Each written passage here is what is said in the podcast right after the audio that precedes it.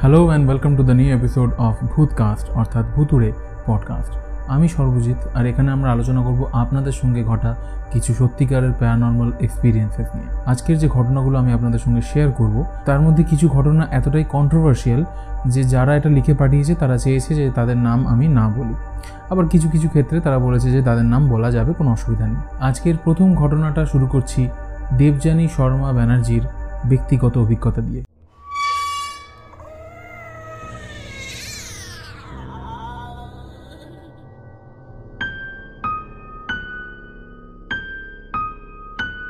এই ঘটনাটা দেবযানীর দিদা এবং দাদুকে কেন্দ্র করে। দেবযানীর দাদুর বেশ কিছু বছর আগে পায়ের কোনো সমস্যা হয়েছিল মানে কোনো অ্যাক্সিডেন্ট বা এই জাতীয় কিছু। এবং দাদুর সেবা যত্ন করছিলেন দিদিমা। কিন্তু তার কিছুদিন পরে দিদিমার হার্ট অ্যাটাক হয় এবং তাকে হসপিটালে নিয়ে যেতে হয়। হসপিটাল থেকে কোনো রকম সুস্থ করে দিদিমাকে আনিয়ে রাখা হয় দেবযানীদের বাড়িতে। দিদিমাদের বাড়িতে নয়, দিদিমাদের বাড়ি হাবড়াতে। এবার ওনাকে রাখার একদিন পরেই, অর্থাৎ পরের দিন দুপুরবেলাতেই উনি গত হন, মারা যান। এই ঘটনায় বাড়িতে একটা শোকের ছায়া নেমে আসে দেবযানী, ওর বাবা মা, সবাই বেশ শোকাহত হন। এবার দিদিমার চলে যাওয়ার পর যাতে দাদু একা না পড়ে যান, তার জন্য দেবযানীরা দাদুকে নিজেদের সাথে নিজেদের বাড়িতে এনে রাখে। এবার দেবযানীদের যে বাড়িটা, সেটা একটা ফ্ল্যাট এবং সেখানে একটা রুমে দেবযানী থাকে এবং আরেকটা রুমে ওর বাবা মা। এবার দাদুকে যখন বাড়িতে আনা হয়, তখন দেবযানী হল ঘরে শুয়ে কোনো রকমের আত্মা কাটিয়ে নেয় এবং দাদুকে নিজের রুমটা দিয়ে দেয়। এবার দাদু মাঝে মাঝে ওদের বাড়ি থেকে সাত দিন, দশ দিনের জন্য নিজের বাড়িতে ফেরত যান, নিজের কিছু কাজ ইত্যাদির জন্য চলে যান। যখন দাদু নিজের বাড়িতে ফেরত যান, তখন দেবযানী নিজের ঘরটা ব্যবহার করে নিজের ঘরে এসে রাত্রে শোয়। তো এরকমই একদিন দাদু চলে যাওয়ার পর মানে এটা দিদার মৃত্যুর পরপরই ঘটছে। দেবযানী এক রাত্রে নিজের বিছানায় এসে ঘুমোচ্ছে। কিছুক্ষণ পর ওর যেন মনে হতে লাগল খাটটা মৃদুভাবে কাঁপছে। মানে দুলছে নয়, ঠিক কাঁপছে, একটা ভাইব্রেশন টাইপের ব্যাপার। এটা কিছুক্ষণ হওয়ার পর ওর মনে হয় ও কি এটা ভুল ভাবছে? হয়তো ওর মনের একটা ভ্রম হচ্ছে, হয়তো খাটটা দুলছে না। দেবযানীর মনে হয় কোনো ভূমিকম্প হচ্ছে কি? আশেপাশে কিছু মানে কাঁপছে সব কিছু খাটটা দুলছে, কিছু ভূমিকম্প হচ্ছে? তো বাইরে এসে একবার দেখে দেখে অন্য কিছু দুলছে না। তখন ও ওটাকে নিজের মনের ভুল ভেবে শুয়ে পড়ে। পরের দিন রাত্রে দেবযানী আবার একই জিনিস অনুভব করে। খাটটা যেন কাঁপছে। বলে রাখা ভালো, এটা সেই খাট যাতে দিদিমার মৃত্যু হয়েছিল। এরকম বেশ কয়েকদিন হওয়ার পর দেবযানী নিজের বাবাকে ব্যাপারটা জানে। বাবা বলে যে, না, নিশ্চয়ই হয়তো তোর মনের ভুল হবে। ভূমিকম্প টুমিকম্প তো খবরে কিছু দেখায়নি কলকাতার আশেপাশে হওয়ার। এবং যেটা দুলছে বা তোর যেটা মনে হচ্ছে, হয়তো তোর মনের কোনো ভ্রান্ত ধারণা হতে পারে। যাই হোক, ওরা ওই মতো ব্যাপারটাকে ভুলে যায়। কিন্তু এই ঘটনাটা রেগুলার হতে আরম্ভ করে। একদিন দেবযানী এরকম খাটে শুয়ে আছে, হঠাৎ ও একটা খটখট খটখট শব্দ শুনতে পায়। ও তাকিয়ে দেখে, ওদের খাটটা তো ইংলিশ খাট। তাতে যেমন মশারি বাঁধানোর জন্য বড় বড় স্ট্যান্ড থাকে, সেই স্ট্যান্ডের একটা কোণা জানলায় পর্দা টাঙানোর যে রড আছে, সেটার সাথে ধাক্কা খাচ্ছে। অর্থাৎ ও যে অনুভব করছে খাটটা কাঁপছে, সেটা ভুল নয়। খাটটা অ্যাকচুয়ালি কাঁপছে এবং ওটা ওর বডি কাঁপা বা ওর পা কাঁপার জন্য হচ্ছে না। কোনো একটা এক্সটার্নাল ফোর্সের জন্য হচ্ছে। এইটা দেখার পর তো দেবযানী সত্যিই ভয় পেয়ে যায়। কিন্তু কেন জানি না তবুও ওরা এই বিষয়টাকে নিয়ে না অতটা গুরুত্ব না দিয়ে ওটাকে নিয়ে চলতে থাকে। দেবযানী যখন খাটে শুয়ে থাকে, মাঝে মাঝে ওর মনে হয় যেন কেউ একজন ওকে পাশ থেকে দেখছে। মানে কোনো ঘৃণা বা আক্রোশ ভরা চোখে নয়। যেন শুধু কেউ দেখছে মানে ওকে পর্যবেক্ষণে রাখছে, ওকে ওকে লক্ষ্য করছে। এটা ওর খাটে শুয়ে থাকলে মনে হয়, কখনো মনে হয় পাশ থেকে দেখছে। মানে আমাদের যে পেরিফেরাল ভিশনটা হয় না মানে সাইড থেকে আমরা যেটা দেখতে পাই, সেই পেরিফেরাল ভিশনে দেবযানী যেন বুঝতে পারছে কেউ একটা এসে দাঁড়িয়ে রয়েছে। আমরা প্রায় এটা মানুষ হিসেবে বুঝতে পারি যে কেউ আমাদের আশেপাশে থাকলে আমরা সেটার একটা উপস্থিতি টের পেয়ে যাই। আচ্ছা এর সাথে সাথে আরও একটা জিনিস হয়, ওই বাড়ির চারপাশের পরিবেশ যেন দিন দিন কিরম ভারী হতে থাকে, কিরম যেন একটা থমথমে ভাব পুরো বাড়ির মধ্যে ছড়িয়ে পড়তে থাকে। আর এটা ওরা সকলেই বুঝতে পারে যে বাড়িটা কীরকম যেন একটা ভারী, কিরম যেন একটা মানে থমথমে একটা ব্যাপার হয়ে উঠছে। যেটা আগে কখনো ছিল না। শুধু ওরা নয়, ওদের বাড়িতে যখন কোনো অতিথি বা গেস্ট আসতো, তারাও কিন্তু প্রায় ওদেরকে বলেছে যে ওদের বাড়িতে কিরম যেন একটা থমথমে, একটা চাপ চাপ ভাব রয়েছে। এবার যত দিন যায় তত এই চারপাশের থমথমে ভাবটা বাড়তে থাকে এবং ওদের বাড়িতেও কিছু সমস্যা শুরু হয়ে যায়। দেবযানীর বাবার স্ট্রোক হয়। দেবযানীর মার ইউটেরাস টিউমার ধরা পড়ে। মানে সব কিছুই যেন একসাথে খারাপ হতে আরম্ভ করে। এবার এইগুলো তো গেল ফিজিক্যাল অ্যাসপেক্ট এইসব ছাড়াও ওদের একটা মেন্টাল একটা ইমব্যালেন্স টাইপের হতে থাকে সবার। সবার যেন সবার সাথে ঝামেলা লাগতে আরম্ভ করে, বাড়ির পরিবেশ একটা খিটখিটে, একটা মানে খুব বাজে হতে আরম্ভ করে। এই কালো প্রভাব কিন্তু শুধু ওদের ফ্যামিলি মেম্বারদের উপরেই সীমিত থাকে না। দেবযানী রিলেশনশিপেও খুব বড় একটা বাধা চলে আসে। দেবযানীর ব্রেকআপ হয়ে যায়। অর্থাৎ এই জিনিসটা যেটা ওদের চারপাশে হচ্ছে, ওদের সকলকে এফেক্ট করতে আরম্ভ করে। কিন্তু উল্টো দিকে দাদুর সাথে একটা ভালো জিনিস হয় যে, দাদু আস্তে আস্তে সুস্থ হতে আরম্ভ করেন। ওনার পায়ের যে প্রবলেমটা হয়েছিল, ওটা আস্তে আস্তে ঠিক হতে আরম্ভ করে এবং উনি আগের থেকে বেটারভাবে চলাফেরা করতে শুরু করেন। এবার দেবযানীর মায়ের যে টিউমারের প্রবলেমটা হয়েছিল, সেটার জন্য ওনাকে হসপিটালে পাঠানো হয় এবং সেখানে ওনার একটা অপারেশন হয়।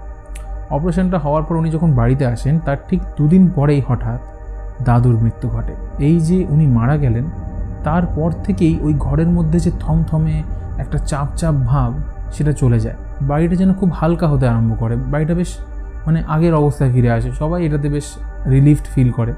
সবাই বুঝতে পারে যে দিদিমার আত্মা কোনোভাবে দাদুর জন্য ওখানে আটকে ছিল। এবার যেহেতু দাদু চলে গেছে, তাই হয়তো দিদিমার আত্মাও মুক্তি পেয়ে গেছে। দাদুর মৃত্যুর পর একদিন ও নিজের মায়ের সাথে আলোচনা করছিল যে বাড়িতে কিরম থমথমে ভাবছিল সব কেটে গেছে, কত ভালো ব্যাপার। এই বলতে বলতে দেবযানী একদিন ওর মাকে বলে যে, মা, জানো তো রাত্রেবেলা করে যখন আমি দাদুর ওই ঘরটায় ঘুমোতাম, অর্থাৎ যেখানে দিদিমা মারা গেছিল, সেই বিছানায় ঘুমোতাম রাত্রেবেলা বিছানাটা যেন কাঁপতো। এইটা শোনার পর ওর মা চমকে ওঠে। ওর মা বলে, কি বলছিস? তোরও এটা অনুভব হয়েছে? তখন দেবযানী বলে হ্যাঁ আমার হয়েছে মানে তোমারও হয়েছে কি? তখন ওর মা বলে, এই সেম জিনিস দুপুরবেলা করে যখন আমি ওই খাটে ঘুমোতাম আমিও ফিল করতাম যেন খাটটা কাঁপছে। দিদিমা মারা যাওয়ার ঠিক পর থেকেই। দেবযানী নিজেই ব্যাপারটাকে পুরো অ্যানালিসিস করে বলছে। হয়তো ওর দিদিমা পরলোকে যাওয়ার পর তিনিও নিজের স্বামীকে নিজের কাছে চাইতেন। এবার যেহেতু ওনার স্বামী অর্থাৎ ও দাদু ধীরে ধীরে সুস্থ হয়ে যাচ্ছিলেন তার জন্য হয়তো ওনার একটা কোনো চাপা ক্রোধ আক্রোশ হচ্ছিল যে উনি ওনাকে কাছে পাচ্ছেন। ওনারা অ্যাকচুয়ালি খুব ভালো কাপল ছিলেন, এটাই দেবযানী বলছে, যে ওনারা মানে আগেকার দিনের ভালোবাসা মানে দুজনের একে অপর ছাড়া কোনো কাজ করতেন না। মানে একটা বেশ অটুট ভালোবাসা যেটাকে বলে সেটা তো সেটার জন্য যখন ওনার মানে দাদু সুস্থ হয়ে উঠছে এটা দেখে, আস্তে আস্তে ওদের প্রবলেম ক্রিয়েট করছিল। যাতে ওরা মানে দাদুর কেয়ার করতে না পারে এবং দাদু যেন মারা গিয়ে ওনার সাথে এক হয়ে যেতে পারে। যাই হোক, আমি আগেও বলেছি যে প্রিয়জন যখন চলে যায় পৃথিবী থেকে, তখন তারা আর আমাদের সাথে থাকে না, তাদের একটা অন্য জগৎ তৈরি হয়ে যায়। থ্যাংক ইউ দেবজানি তোমার এই এক্সপিরিয়েন্সটা আমাদের সঙ্গে শেয়ার করে নেওয়ার জন্য এবং আমার মনে হয় যে তোমার দাদু এবং দিদিমা এখন যেখানেই আছেন, তারা নিশ্চয়ই অনেক শান্তিতে এবং অনেক ভালো জায়গায় আছেন।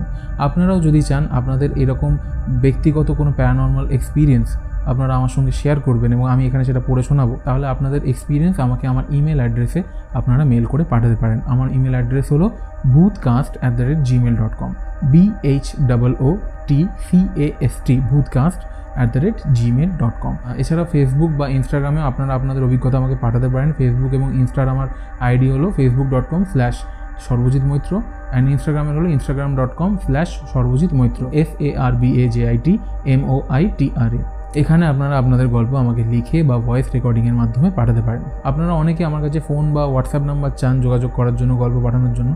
কিন্তু ওটা দেওয়া আমার পক্ষে খুবই ডিফিকাল্ট তার কারণ হচ্ছে ওটা আমার বিভিন্ন কাজের কল ইত্যাদি আসে। এছাড়া ফোন বা হোয়াটসঅ্যাপ নাম্বারে কল রিসিভ করা এবং সেখানে কথা বলাটা একটু অস্বাচ্ছন্দ্যের হয়ে পড়ে। তার থেকে যদি আপনারা আপনার সময় মতো আপনাদের যখন সুবিধা হয় আমাকে রেকর্ড করে পাঠিয়ে দেন বা লিখে পাঠিয়ে দেন, তাহলে আমি আমার সময় মতো সেগুলো পড়ে এখানে গল্পগুলো শোনাতে পারি। মানে টাইম অ্যাডজাস্ট করা বা টাইম ম্যাচ করবার অসুবিধাটা চলে যায়। এরপর চলে আসছি আজকের পরের গল্পে। এই গল্প যিনি পাঠিয়েছেন, তিনি চান না যে তার নাম আমি এখানে বলি, কারণ এই ঘটনাটা কলকাতার একটা হন্টেড রেস্টুরেন্টকে নিয়ে যেখানে উনি কাজ করেছেন। এই রেস্টুরেন্টটা দক্ষিণ কলকাতায়। মানে আমি নাম বলতে না পারলেও আমি বলে দিচ্ছি মোটামুটি কোন জায়গায় রেস্টুরেন্টটা আছে। এটা হচ্ছে সাদার্ন এভিনিউয়ের কাছে। ওখানে সিইএসসির একটা অফিস আছে। তারই অপোজিট ফুটে এই রেস্টুরেন্টটা আছে। মানে সাদার্ন এভিনিউর ঠিক পাশেই। তো আমি নাম বলব না, আশা করি আপনারা নিজেরাও বুঝে যাবেন কোন জায়গাটা। মানে লেক মার্কেটের খুব কাছে। লেক মার্কেট থেকে সম্ভবত তিন মিনিট দূরেই রেস্টুরেন্টটা এবং রেস্টুরেন্টটা ফোর্থ ফ্লোরে উনি রেস্টুরেন্টে নিজে কাজ করেছেন এবং সেখানে থেকেই ওনার নিজের অভিজ্ঞতাগুলো হয়েছে। উনি জানাচ্ছেন যে উনি যখন প্রথম প্রথম কাজে যান, তখন দেখতেন যে ওয়াশরুমের যে দরজাগুলো আছে ভেতরে ঢুকবার পর, তরম করে আপনা আপনি বন্ধ হয়ে যায়। মানে কেউ নেই, কিছু নেই, কোনো হাওয়া নেই রেস্টুরেন্ট চারিদিক থেকে বন্ধ এসি চলছে, কি করে দরজা বন্ধ হয়ে যাবে? কিন্তু দরজা আপনা থেকে বন্ধ হয়ে যেত।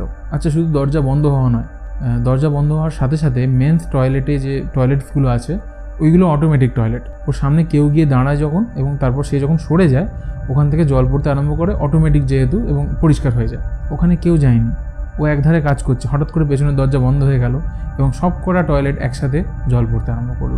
এটা কিন্তু অটোমেটিক টয়লেটের ক্ষেত্রে না হয় না, কারণ আমার অফিসেও অটোমেটিক টয়লেট আছে এবং সেখানে কেউ গেলে তবেই হয় আপনাদেরকে হয় না। যাই হোক, এই ঘটনাটা তাও ইগনোর করে। এর পরবর্তীকালে আরও কিছু জিনিস হতে থাকে। কিচেন যেটা আছে কিচেনে যে জিনিসপত্রগুলো, বাসনপত্রগুলো ধোয়ার জন্য রেখে দেওয়া হয়, ওরা বাইরে বেরিয়ে আসার পর বুঝতে পারে বাসনপত্রগুলো নিচে সব ছড়িয়ে পড়ে আছে এবং যেখানে পড়ার কথা সেখানে নয়, সেখান থেকে যেন বেশ কিছুটা দূরেই পড়ে আছে। মানে কেউ যদি তুলে নিয়ে গিয়ে ছুঁড়ে ফেলে, তখন এরমটা হওয়ার কথা, এমনি এমনি হওয়ার কথা নয়। এছাড়া সেই একই জিনিস যেন কেউ আশেপাশে রয়েছে পেরিফেরাল ভিশনে কাউকে দেখা যাচ্ছে, এই টাইপের জিনিসপত্র ওখানে ওরাও ফিল করতে আরম্ভ করে। সবচেয়ে আশ্চর্যের বিষয় হলো যে রেস্টুরেন্টটা এতদিন হয়েছে খুলেছে, কিন্তু ওর যে মালিক, তাদেরকে ওই রেস্টুরেন্টে কখনো আসতে দেখা যায় না। ওরা রেস্টুরেন্টে আসতেই চায় না। মানে রেস্টুরেন্ট রিলেটেড যা মিটিং করার, তা অন্য কোনো জায়গায় অন্য কোনো রেস্টুরেন্টে করে। বাট নিজের রেস্টুরেন্টে কখনো এসে করে না। এই ছোটো ছোটো বিষয়গুলো ওর মনে নানা প্রশ্ন জায়গায় করে সব থেকে বড় বিষয় যেটা ঘটে, যেটার জন্য ও রেস্টুরেন্টে কাজ করাটা ছেড়ে দিতে বাধ্য হয়, একদিন দুপুরবেলা, বুধবার, একজন গেস্ট আসেন এবং তিনি এসে গেট থেকে ঢোকার পরে ঠিক ডান পাশের যে টেবিলটা সেটা নেন এবং সেখানে বসে কিছু খাবার অর্ডার করেন। এবার যে এই ঘটনাগুলো আমাকে বলছে, সে এই অর্ডারটা রিসিভ করে।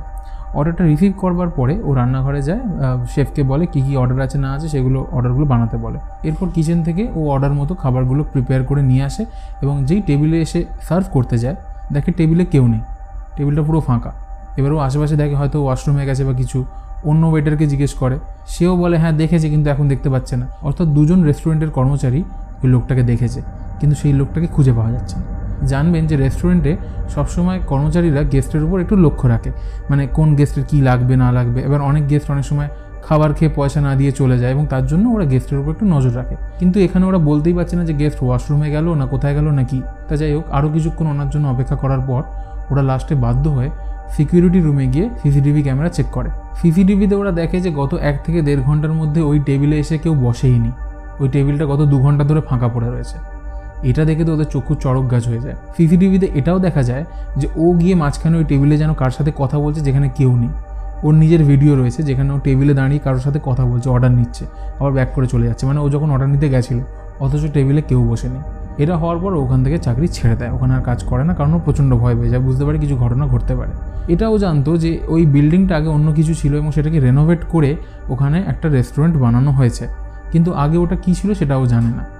তো যাই হোক, এটা ও বলছে যে ওর একটা সত্যিকারের অভিজ্ঞতা যেটা ঘটেছে কলকাতার সাদার্ন এভিনিউয়ের পাশের একটা ক্যাফেতে। যারা ওইদিকে রেস্টুরেন্টে খেতে টেতে যান, তারা নিশ্চয়ই বুঝতে পারবেন আমি কোন ক্যাফেটার কথা বলছি। নাম আমি বলতে পারব না ভেরি সরি যিনি এই লেখাটা পাঠিয়েছেন, তাকে আমার অনেক ধন্যবাদ। এত কৃপি একটা অভিজ্ঞতা আমাদের সঙ্গে শেয়ার করবার জন্য। আপনার নামটা, আপনার ইচ্ছাতেই আমি আর বলতে পারলাম না, তবে ধন্যবাদ এই গল্পটা পাঠানোর জন্য। যাই হোক, এরপর আসি পরের গল্প। এই গল্পটায় যে ঘটনাগুলো ঘটছে, সেগুলো যে পাঠিয়েছে, তার সাথে বারবার বারবার ঘটছে। মানে জীবনের একটা লম্বা পিরিয়ড ধরে ঘটে চলেছে। কিন্তু মাঝখানে অনেক অনেক দিন গ্যাপ প্রথম ঘটনাটা ঘটে যখন ও সবে কলেজ পাস করেছে। ও কলেজে মিউজিক নিয়ে পড়াশোনা করেছিল। তো একটা বাচ্চা ছেলে ওর বাড়িতে আসতো মিউজিক শেখবার জন্য। এবার মিউজিশিয়ানদের যে ড্রামস ইত্যাদি হয় না, তার মধ্যে একটা মিউজিক্যাল ইনস্ট্রুমেন্ট থাকে। সেটার নাম হচ্ছে সিম্বল মানে সিম্বল বলতে আমাদের ওই চিহ্ন নয়। সিম্বল হচ্ছে একটা মেটালের ডিশ যেটার উপর হিট করলে এই শব্দটা হয়। এটা সব ব্যান্ডেই প্রায় থাকে এবং মানে ড্রামার্সের পাশে থাকে এটা ড্রামাররা বাজায়। তো একদিন বাচ্চাটা ওর কাছে শিখতে এসছে এবং ওর ড্রামসগুলো দূরে রয়েছে, ওই সিম্বলটাও দূরে রয়েছে সেটার পাশে। ও এখানে পিয়ানোতে বসিয়ে ওকে কিছু শেখাচ্ছে আর ওখানে ওই ডিশটার উপর এই শব্দটা হচ্ছে। ও এবং বাচ্চারা দুজনেই চমকে যায়। বাচ্চাটার থেকে ও বেশি ভয় পায় যে কী হচ্ছে ওটা ওর সাথে। তো উঠে গিয়ে দেখে এবং ওই ডিশটার উপর আঙুল দিয়ে ঠিস ঠিস করে বাজায়।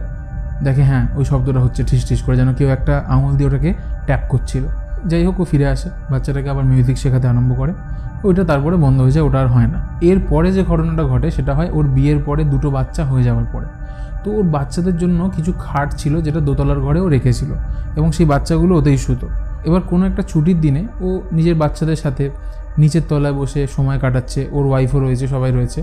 হঠাৎ ওপরে দম করে কিছু একটা শব্দ হয়। ওরা যখন ওপরে ছুটে যায়, গিয়ে দেখে ওর বাচ্চার যে খাটটা, সেটা যেন এক জায়গা থেকে আরেক জায়গায় ছুঁড়ে ফেলা রয়েছে, উপুর হয়ে পড়ে আছে। অর্থাৎ কেউ যেন ওটাকে তুলে ছুঁড়ে ফেলেছে। ওরা ভাবে হয়তো বেড়াল করতে পারে বা অন্য কিছু, কিন্তু বেড়ালের এতটা শক্তি নেই যে ওটাকে এক জায়গা থেকে আরেক জায়গায় তুলে ফেলবে। ওরা যখন ওটাকে তুলে আবার ঠিক করতে গেছে, ওরা বুঝতে পেরেছে ওটা তোলবার জন্য যথেষ্ট লেবার দিতে হয়। কোনো বেড়ালের পায়ের বা বডির ধাক্কায় ওটা ছিটকে এক জায়গা থেকে আরেক জায়গায় যেতে পারে না। আচ্ছা এর পরের ঘটনাটা যখন ঘটে, তখন ওর মায়ের শরীর খুব খারাপ। মায়ের স্ট্রোক হয়েছে এবং তিনি হসপিটালে রয়েছেন। হসপিটালে থাকবার সময় ওনার আশেপাশে অনেক আত্মীয়রা এসছে, দেখতে এসছে, ও নিজেরাও বসে রয়েছে। সবাই রয়েছে হসপিটালের ওই রুমটায় সবাই এসছে কারণ ডাক্তার বলে দিয়েছেন যে ওনার অবস্থা ভালো না, উনি হয়তো চলে যেতে পারেন। তাই জন্য সবাইকে ডেকে নিতে। তো সবাই এসে ওনাকে দেখছে, ওনার সাথে কথা বলছে। হঠাৎ ওই রুমের মধ্যে চুরুটের গন্ধ আসতে আরম্ভ করে। এবার এতে ছেলেটা খুব ডিস্টার্ব ফিল করে। যে মানে এতটা ইরেসপন্সিবল কেউ কী করে হতে পারে যে হসপিটালের ভেতরে সিগারেট স্মোক করছে? তো উঠে বাইরে দেখতে চায় ওর ওয়াইফ জিজ্ঞেস করে, কোথায় যাচ্ছ? ও বলছে, আরে সিগারেটের গন্ধ আসছে। ওর ওয়াইফ বলে হ্যাঁ আমিও পাচ্ছি। বলছে, দাঁড়াও, দেখি তো, আমি দেখি কে এটা করছে। তো বাইরে গিয়ে করিডোরে আশেপাশে উঁকি মারে, কেউ নেই। আবার রুমের মধ্যে ঢোকে। দেখে রুমের মধ্যে সবাই চুপচাপ বসে রয়েছে, ওখানে কেউ কিছু সিগারেট স্মোক করছে না বা কিছু। এবার ওর মনে হয় জানলার বাইরে কি কেউ করছে দাঁড়িয়ে। কিন্তু এই ওয়ার্ডটা পাঁচতলায় রয়েছে। এখানে জানলার নিচে গ্রাউন্ড ফ্লোরে কেউ স্মোক করলে সেটা ওপরে আসবে না এবং স্মোকটা সিগারেটের নয়। আদ্যিকালের চুরুটের। হঠাৎ ওর মনে হয় যে এই গন্ধটা খুব সিমিলার ছোটোবেলায় ও খুব পেতো এই গন্ধটা, যখন ওর দাদু বেঁচেছিল। ওর দাদু চুরুট খেত এবং ছোটোবেলায় দাদুর বাড়িতে থাকতে থাকতে এই চুরুটের গন্ধ ও বহুবার পেয়েছে। তখন ওর মনে সন্দেহ বাঁধে যে ওর মায়ের মৃত্যুর সময় কি দাদু এসে উপস্থিত হয়েছে? এবং যাই হোক, নানা কথায় ওরা ব্যাপারটা ভুলে যায় এবং এটাও ভুলে যায় যে ওরা বিরক্ত হয়েছিল বা কিছু, তো ব্যাপারটা মিটে যায়। ঠিক তার পরদিনই ভোরবেলা ওর মা মারা যায়। তখন ওর মনে হয় যে হ্যাঁ নিশ্চয়ই এটা ওর সাথে কোনোভাবে কানেক্টেড হতে পারে। হয়তো ওর মায়ের মৃত্যুর সময় ওর দাদু এসে উপস্থিত হয়েছিল ওর মাকে নিয়ে যাওয়ার জন্য, নিজের মেয়েকে নিয়ে যাওয়ার জন্য। এর পরের ঘটনাটা সব থেকে বেশি ভয় ওর মায়ের মারা যাওয়ার দু তিন মাস পরে ও নতুন একটা ডিজিটাল ক্যামেরা কিনেছে এবং সেই ক্যামেরা ঘরের মধ্যে বিভিন্ন ছবি তুলছে টেস্ট করছে ক্যামেরাটা কেমন কি ইত্যাদি। টেস্ট করতে করতে অনেকগুলো ছবি তোলে এবং পরে ছবিগুলো কম্পিউটারে ফেলে দেখতে আরম্ভ করে। কম্পিউটারে ফেলে দেখবার সময় ও একটা অদ্ভুত জিনিস নোটিস করে। ও ঘরের মধ্যে যে ছবিগুলো তুলেছে, তার মধ্যে একটা ছবিতে ওর বাবা এবং ওর মায়ের ফটো ফ্রেমের একটা ছোট্ট ছবি চলে এসেছে। মানে ফটো ফ্রেমটা রাখা ছিল, সেটার একটা ইমেজ চলে এসেছে ছবির মধ্যে। ওটাতে জুম করেও দেখতে পারে, ওর মায়ের যে পোর্শনটা মানে বাবার মা রয়েছে, ওর মায়ের যে পোর্শনটা ছবির মধ্যে, ওটা ঠিক পুরোটা যেন কালো করা। এমনটা নয় যে পুরো ছবির ওই সাইডটা কালো। ওর মায়ের কাঁধ, মাথা, এই যে জায়গাটা আছে, এটা যেন কীরকম কালো হয়ে গেছে মানে পুড়ে গেলে বা রং উঠে গেলে কীরকম কালো দেখা যায় না কিছু। বা কেউ যদি স্কেচ পেন দিয়ে ওটাকে কালো করে দেয়, ওই পুরো বডির আকৃতিটা ঠিক বুক অবধি, হাত অবধি ওই জায়গাটা কালো করা। ওইটা দেখার পরেও কোনো এক্সপ্লেনেশনই পায় না যে কী হচ্ছে। পরে অনেক চিন্তা করার পর ওর মনে হয় যে হয়তো ওর মা জানান দিচ্ছে যে তিনি পরলোকে চলে গেছেন। তিনি আর এখানে নেই, তাই ওনার ব্যাপারে না ভাবতে। হয়তো এটা ওনার একটা মেসেজ দেওয়ার মতন ব্যাপার হতে পারে। ওনার কাছে এই ঘটনাগুলোর এখনও কোনো এক্সপ্লেনেশন হয়নি। যদি লাস্টের ঘটনাটা ওনার মায়ের হয়ে থাকে, তাহলে আগের ঘটনাগুলো কে করেছে? যদি লাস্টের আগের ঘটনাটা ওনার দাদুর হয়ে থাকে তার আগে ওই খাট উল্টে যাওয়া, ঘরের মধ্যে ওই সমস্ত জিনিস হওয়া, মাঝে মাঝে মানে খুব রেয়ারলি অনেক অনেক বছর পর পর, তার কারণ ওরা এখনও কেউ কিছু বুঝে উঠতে পারেনি। আচ্ছা আপনাদের কি মনে হয়, এটা কোনো বাড়ির আত্মীয়ের আত্মা হতে পারে? নাকি কোনো ডিমান হতে পারে, কোনো শয়তান হতে পারে অন্য জগতে, যে এই ছেলে খেলাগুলো ওদের সাথে করছে? আপনাদের বক্তব্যগুলো কমেন্ট করে জানাবেন। আজকের ভূতকাস্ট এখানেই শেষ হচ্ছে। দেখা হবে পরের এপিসোডে ভালো থাকবেন।